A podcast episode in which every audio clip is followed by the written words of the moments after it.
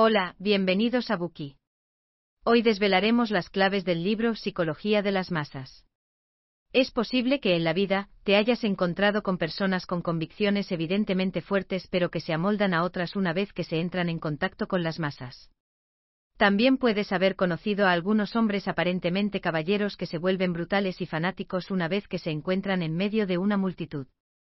Por poner un ejemplo típico, los hombres británicos tienen fama de ser caballeros, de nunca decir una sola palabrota delante de las mujeres.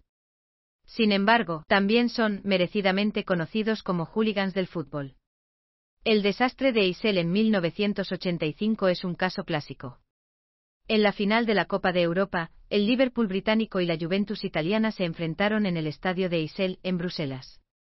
La UEFA, Unión de Asociaciones Europeas de Fútbol, asignó una tribuna detrás de la portería a los aficionados del Liverpool antes del partido, y muchos seguidores de la Juventus también compraron entradas para esta tribuna.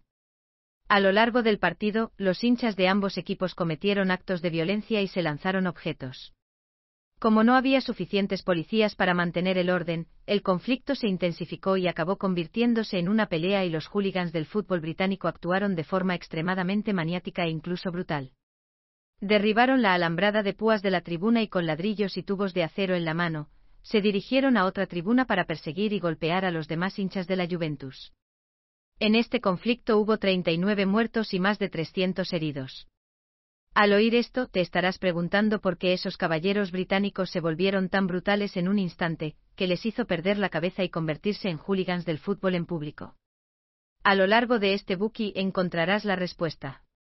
El autor de este libro, Gustave Le Bon, es un famoso psicólogo social francés y el fundador de la psicología de las masas. Ha publicado numerosas obras, como La Revolución Francesa y la Psicología de la Revolución, La Psicología de la Gran Guerra y la Multitud, un estudio de la mente popular. Estas obras han contribuido a la teoría de la psicología y la antropología, entre las cuales Psicología de las Masas marca un hito en la investigación de la psicología de las multitudes. Desde su publicación en 1895, el libro ha sido un clásico mundial y predijo con éxito todos los desarrollos psicológicos y políticos de la década de 1920. También influyó en Freud, Jung y otros estudiosos, así como en Roosevelt, Churchill, Charles de Gaulle y otras figuras políticas. El análisis sobre los fenómenos de las multitudes aquí presentado puede permitirnos interpretar muchos de los acontecimientos sociales que nos rodean. Este libro dice la verdad que no podemos evitar admitir, es decir, aunque tenemos la intención de no hacerlo, siempre nos convertimos inconscientemente en parte de las masas. A continuación, dividiremos las ideas clave de este libro en tres partes. Primera, ¿cuáles son las características psicológicas de las masas? Segunda, ¿qué influye en las características psicológicas de las masas? Tercera, ¿cómo hacen los líderes para que una multitud siga sus órdenes? Primera parte. ¿Cuáles son las características psicológicas de las masas? Antes que nada, veamos lo que Le Bon entiende por multitud. La palabra multitud no refiere aquí al público en general o a las masas, sino un grupo psicológico especial. Se trata de un grupo de personas reunidas por la estimulación e influencia de un determinado acontecimiento, o un discurso, una pasión, un miedo, un amor o un odio. Son como personas hipnotizadas y al mismo tiempo, también se hipnotizan mutuamente. Sus ideas y sentimientos interactúan y se desplazan en la misma dirección, lo que se transforma en una tendencia a actuar. En esta multitud, una persona ya no es ella misma, sino una marioneta que ya no se guía por su propia voluntad. Perderá la cordura y su sentido del juicio y se volverá intelectualmente inferior a lo que realmente es. Ese grupo de personas es lo que Le Bon denomina multitud, una palabra neutra. Estas personas pueden ser violentas, destructivas e incluso susceptibles de cometer delitos, pero por otro lado, también pueden realizar los actos más valientes y convertirse en un símbolo de heroísmo civilizado. ¿Y qué características psicológicas tiene una multitud? Le Bon cree que las personas que forman parte de una multitud suelen mostrar una desaparición de la actividad cerebral y de la personalidad. A continuación, veamos en detalle las seis características psicológicas de las multitudes. La primera es que son impulsivas, irritables y fácilmente cambiables. En una multitud, las diferencias intelectuales entre los individuos se disuelven, la personalidad consciente desaparece y se desarrolla la inconsciente. Así, bajo la estimulación de factores externos, la gente se vuelve fácilmente impulsiva e irritable. Por ejemplo, en 1870 el primer ministro de Prusia, Bismarck, publicó un telegrama manipulador que trataba de convencer a los franceses de que su embajador había sido insultado por Guillermo y.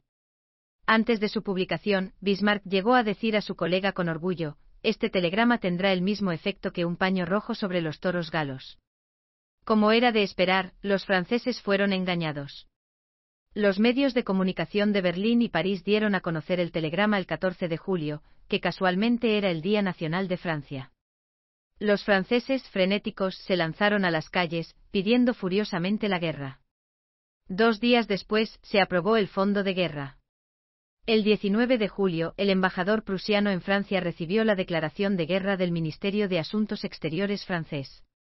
Todos sabemos lo que ocurrió después, la guerra franco-prusiana estalló y Francia fue derrotada. Tuvieron que ceder su territorio y pagar indemnizaciones. Ridículamente un siglo después, hubo otro telegrama sobre la derrota del ejército francés en una batalla en Lang Son, Vietnam, que tras ser sobreinterpretado por los medios de comunicación franceses, desencadenó un efecto mariposa que condujo directamente al derrocamiento del gabinete de entonces. Por supuesto, el grado de irritabilidad e impulsividad emocional varía entre las distintas multitudes.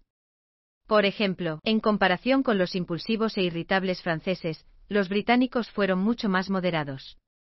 Aunque también sufrieron un golpe devastador durante su expedición a Jartum, en Sudán, esto no causó grandes disturbios en Gran Bretaña, sino solo un ligero enfado entre la población. El gobierno británico no se vio afectado y casi ningún funcionario fue culpado.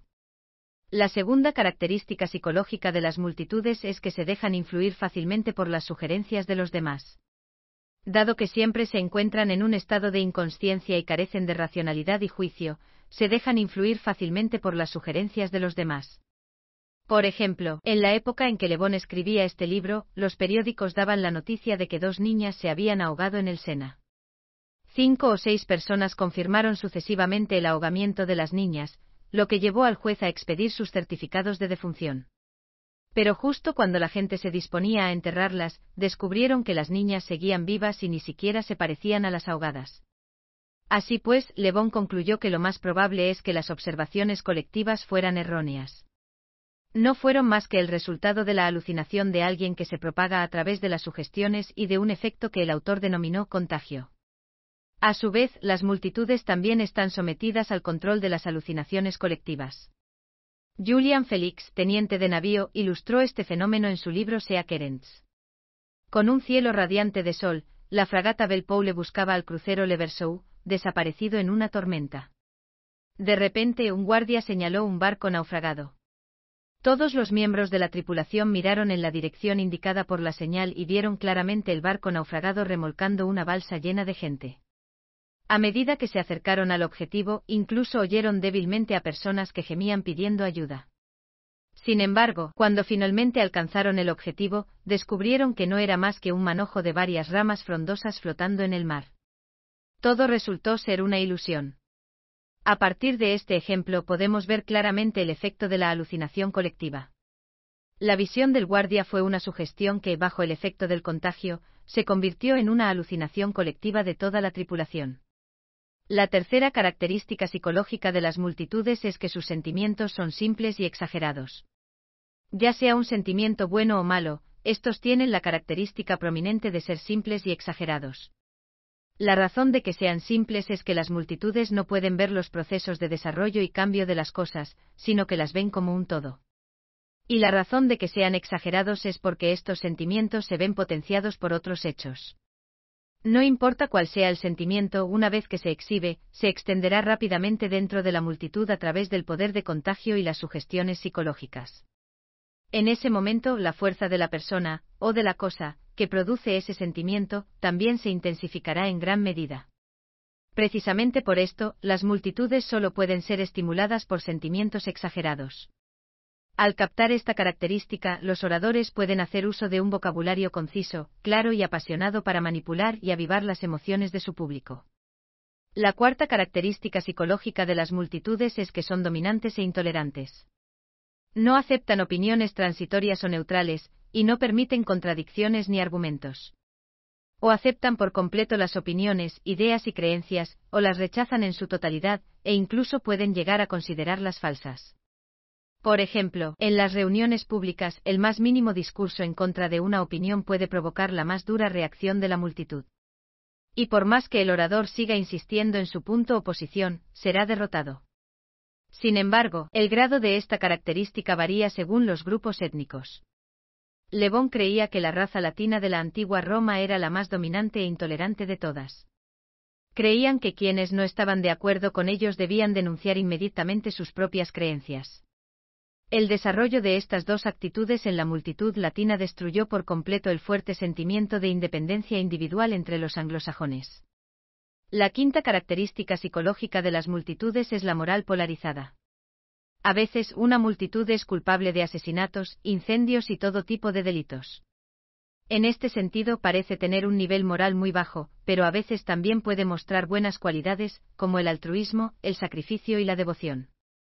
Podemos decir que este tipo de multitud tiene un alto sentido de la moral. A su vez, desempeñan el papel de proporcionar educación moral a los individuos. Incluso en una multitud de gente extremadamente viciosa, un individuo puede mostrar, temporalmente, una estricta disciplina moral solo por ser miembro de la multitud. Por ejemplo, en las masacres de septiembre en París, los delincuentes que encontraron carteras y joyas en las víctimas pusieron los objetos sobre la mesa de conferencias en lugar de quedárselos, aunque perfectamente podrían haberlo hecho. De ello se desprende que las multitudes pueden tener tanto un alto como un bajo nivel moral. La sexta característica psicológica de las multitudes es que no son capaces de razonar, solo de imaginar. El autor cree que el método de razonamiento de las multitudes es un poco similar al de los bárbaros, que creían que comiendo el corazón de un enemigo valiente y hábil podrían adquirir su fuerza y valentía. En otras palabras, el razonamiento de las multitudes se caracteriza por la asociación de cosas aparentemente similares, pero totalmente diferentes y la generalización inmediata de cosas particulares. Precisamente por su falta de capacidad de razonamiento, desarrollan una fuerte y activa capacidad de pensamiento visual, también conocida como imaginación. Y las multitudes que solo pueden pensar en términos de imágenes, necesariamente solo pueden ser estimuladas por imágenes. Hay muchos factores que afectan a la imaginación de una multitud, pero las representaciones teatrales son las más eficaces. Por ejemplo, desde la perspectiva de la antigua población romana, la vida era buena mientras tuvieran pan para comer y espectáculos para ver. Aunque la realidad no fuera tan buena, las representaciones teatrales les hacían imaginar una buena vida. Precisamente por esto, solo aceptan los conceptos que son concisos, claros y fáciles de entender. Aquí termina la primera parte. Repasemos sus contenidos. Hay seis aspectos de las características psicológicas de las multitudes. El primero es que son impulsivas, irritables y fácilmente cambiables. La segunda es que se dejan influir fácilmente por las sugestiones de los demás. La tercera es que sus sentimientos son simples y exagerados. La cuarta es que son dominantes e intolerantes. La quinta es que tienen una moralidad polarizada. Y la sexta es que no son capaces de razonar, solo de imaginar. ¿Pero a qué se deben estas características psicológicas? De esto hablaremos a continuación.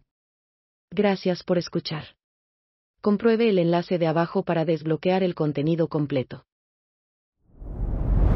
Dir hat dieser Podcast gefallen? Dann klicke jetzt auf Abonnieren und empfehle ihn weiter. Bleib immer auf dem Laufenden und folge uns bei Twitter, Instagram und Facebook. Mehr Podcasts findest du auf meinpodcast.de.